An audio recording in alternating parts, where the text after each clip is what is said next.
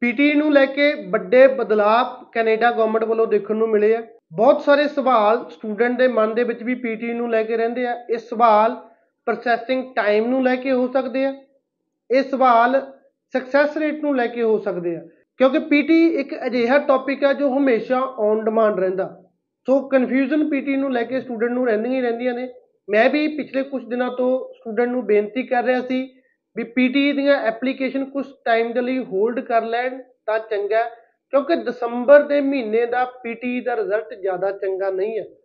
ਸੋ ਉੱਥੇ ਨਾਲ ਨਾਲ ਜਿੱਥੇ ਇਦਾਂ ਦੀ ਖਬਰ ਅਸੀਂ ਬੱਚਿਆਂ ਨੂੰ ਲੈ ਕੇ ਆਉਨੇ ਆ ਸਾਡੇ ਨਾਲ ਨਾਲ ਰਹਿੰਦਾ ਕਿ ਥੋੜੀ ਪੋਜ਼ਿਟਿਵਿਟੀ ਵੀ ਬਣਾਈ ਰੱਖੀ ਜਾਵੇ। ਉਸੇ ਕਰਕੇ ਅੱਜ ਇੱਕ ਐਪਲੀਕੇਸ਼ਨ ਸਾਡੀ ਪੀਟੀ ਦੇ ਉੱਪਰ ਅਪਰੂਵ ਹੋਈ ਹੈ ਉਹ ਵੀ ਦੋ ਰਿਫਿਊਜ਼ਲ ਤੋਂ ਬਾਅਦ। ਕਾਫੀ ਰਿਫਿਊਜ਼ਲ ਪੀਟੀ ਤੇ ਆਉਣ ਤੋਂ ਬਾਅਦ ਅੱਜ ਇੱਕ ਐਪਲੀਕੇਸ਼ਨ ਅਪਰੂਵ ਹੋਈ ਹੈ ਯਾਨੀ ਇੱਕ ਆਸ ਦੀ ਕਿਰਨ ਦੁਬਾਰਾ ਫੇਰ ਵੱਜੀ ਹੈ। ਸਟੂਡੈਂਟ ਦੀ ਅਗਰ ਗੱਲ ਕਰੀਏ, ਇਹਨਾਂ ਦਾ ਨਾਮ ਮਨਜਿੰਦਰ ਸਿੰਘ ਹੈ ਜੀ। ਮਨਜਿੰਦਰ ਸਿੰਘ ਜੋ ਕਿ ਡਿਸਟ੍ਰਿਕਟ ਮਾਨਸਾ ਦੇ ਰਹਿਣ ਵਾਲੇ ਹੈ ਸਭ ਤੋਂ ਪਹਿਲਾਂ ਮਨਜਿੰਦਰ ਜਿਸ ਡਾਕੂਮੈਂਟ ਦੀ ਵੇਟ ਬੜੇ ਲੰਮੇ ਸਮੇਂ ਤੋਂ ਕਰ ਰਿਹਾ ਉਸ ਦੀ ਗੱਲ ਕਰੀਏ origignal ਪਾਸਪੋਰਟ ਰਿਕੁਐਸਟ ਤੁਸੀਂ ਮਨਜਿੰਦਰ ਦੀ ਦੇਖ ਸਕਦੇ ਹੋ। ਇਹ ਪਾਸਪੋਰਟ ਰਿਕੁਐਸਟ ਮਨਜਿੰਦਰ ਨੂੰ ਦੋ ਰਿਫਿਊਜ਼ਲ ਤੋਂ ਬਾਅਦ ਪ੍ਰਾਪਤ ਹੋਈ ਹੈ। ਸੋ ਕਾਫੀ ਲੰਮਾ ਸਮਾਂ ਸਟੂਡੈਂਟ ਨੇ ਇਸ ਟਾਈਮ ਦੇ ਲਈ ਵੇਟ ਕੀਤਾ। ਹੈ। ਹੁਣ ਐਜੂਕੇਸ਼ਨ ਦੀ ਗੱਲ ਕਰੀਏ, ਮਨਜਿੰਦਰ ਨੇ BA 2020 ਦੇ ਵਿੱਚ ਕੰਪਲੀਟ ਕਰ ਲਈ ਸੀ। ਉਸ ਤੋਂ ਬਾਅਦ ਬਾਰ-ਬਾਰ ਆਇਲਸ ਕਰਨ ਤੋਂ ਬਾਅਦ ਸਕੋਰ ਨਹੀਂ ਆਇਆ ਤਾਂ ਇਹਨਾਂ ਨੇ ਪੀਟੀ ਕੀਤੇ, ਜਿਹਦੇ ਵਿੱਚੋਂ ਓਵਰਆਲ 60 ਇਹਨਾਂ ਦਾ ਪੀਟੀ ਦਾ ਜਿਹੜਾ ਸਕੋਰ ਆ ਜਾਂਦਾ। ਉਸ ਤੋਂ ਬਾਅਦ ਸਟੂਡੈਂਟ ਕੈਨੇਡਾ ਸਟੱਡੀ ਵੀਜ਼ਾ ਲਈ ਟਰਾਈ ਕਰਦਾ। ਬੈਕ ਟੂ ਬੈਕ ਦੋ ਰਿਫਿਊਜ਼ਲ ਸਟੂਡੈਂਟ ਨੂੰ ਉਸਦੀ ਐਪਲੀਕੇਸ਼ਨ ਤੇ ਮਿਲਦੀਆਂ ਨੇ ਤੇ ਇੱਕ ਤਰੀਕਾ ਦੋ ਰਿਫਿਊਜ਼ਲ ਆਉਣ ਤੋਂ ਬਾਅਦ ਸਟੂਡੈਂਟ ਇੱਕ ਤਰੀਕੇ ਨਾਲ ਟੁੱਟ ਜਾਂਦਾ। ਬਹੁਤ, ਕਿਉਂਕਿ ਇੱਕ ਬੜੀ ਹੋਪ ਦੇ ਨਾਲ ਆਪਾਂ ਟੈਸਟ ਦਿੰਦੇ ਆ ਲੈਂਗੁਏਜ ਦਾ, ਉਸ ਤੋਂ ਬਾਅਦ ਬੜੀ ਹੋਪ ਹੁੰਦੀ ਹੈ ਵੀ ਕੈਨੇਡਾ ਜਾ ਕੇ ਸੋ ਐਂਡ ਸੋ ਅਸੀਂ ਕਰਨਾ। ਬਟ ਜਦੋਂ ਸਟੂਡੈਂਟ ਨੂੰ ਰਿਫਿਊਜ਼ਲ ਦਾ ਸਾਹਮਣਾ ਕਰਨਾ ਪੈਂਦਾ, ਤਾਂ ਉਹ ਇੱਕ ਤਰੀਕੇ ਨਾਲ ਉਹ ਟੁੱਟ ਜਾਂਦਾ। ਬਟ ਮੈਂ ਹਰ ਵਾਰ ਕਹਿਣਾ, ਇਹ ਪਾਰਟ ਆਫ ਪ੍ਰੋਸੈਸ ਆ। ਰਿਫਿਊਜ਼ਲ ਅਪਰੂਵਲ ਚੱਲਦੀ ਰਹਿੰਦੀ ਆ। ਇਦੋਂ ਬਹੁਤ ਜ਼ਿਆਦਾ ਹਾਰਡ ਲਾਈਫ ਤੁਸੀਂ ਕੈਨੇਡਾ 'ਚ ਜਾ ਕੇ ਜਿਉਣੀ ਹੈ। ਜੇ ਹੁਣੇ ਤੁਸੀਂ ਇੱਕ ਰਿਫਿਊਜ਼ਲ ਦੋ ਰਿਫਿਊਜ਼ਲ ਤੇ ਇੰਨਾ ਵੀਕ ਹੋ ਜਾਂਦੇ ਹੋ, ਤਾਂ ਅੱਗੇ ਜਾ ਕੇ ਤੁਹਾਨੂੰ ਇਦਾਂ ਦੀਆਂ ਅਨੇਕਾਂ ਮੁਸ਼ਕਲਾਂ ਝੱਲਣੀਆਂ ਪੈ ਸਕਦੀਆਂ ਨੇ।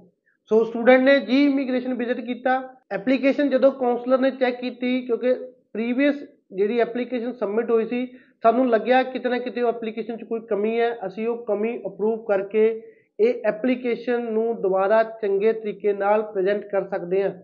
ਸੋ ਅਸੀਂ ਇਹਨਾਂ ਦਾ Niagara college H R M ਦਾ ਪ੍ਰੋਗਰਾਮ ਯਾਨੀ ਹਿਊਮਨ ਰਿਸੋਰਸ ਮੈਨੇਜਮੈਂਟ ਦੇ ਡਿਪਲੋਮਾ ਵਿੱਚ ਪੋਸਟ ਗ੍ਰੈਜੂਏਟ ਡਿਪਲੋਮਾ ਦੇ ਵਿੱਚ ਅਪਲਾਈ ਕੀਤਾ, ਕਿਉਂਕਿ ਬੀਏ ਵਾਲੇ ਬੱਚਿਆਂ ਦੇ ਲਈ ਸਭ ਤੋਂ ਵਧੀਆ ਪ੍ਰੋਗਰਾਮ ਐਚ ਆਰ ਐਮ ਹੀ ਹੈ। ਸੋ ਪ੍ਰੀਵੀਅਸ ਐਪਲੀਕੇਸ਼ਨਾਂ ਦੇ ਵਿੱਚ ਜੋ ਗਲਤੀ ਹੋਈ ਆ, ਉਹ ਗਲਤੀ ਅਸੀਂ ਰਿਪੀਟ ਨਹੀਂ ਕੀਤੀ।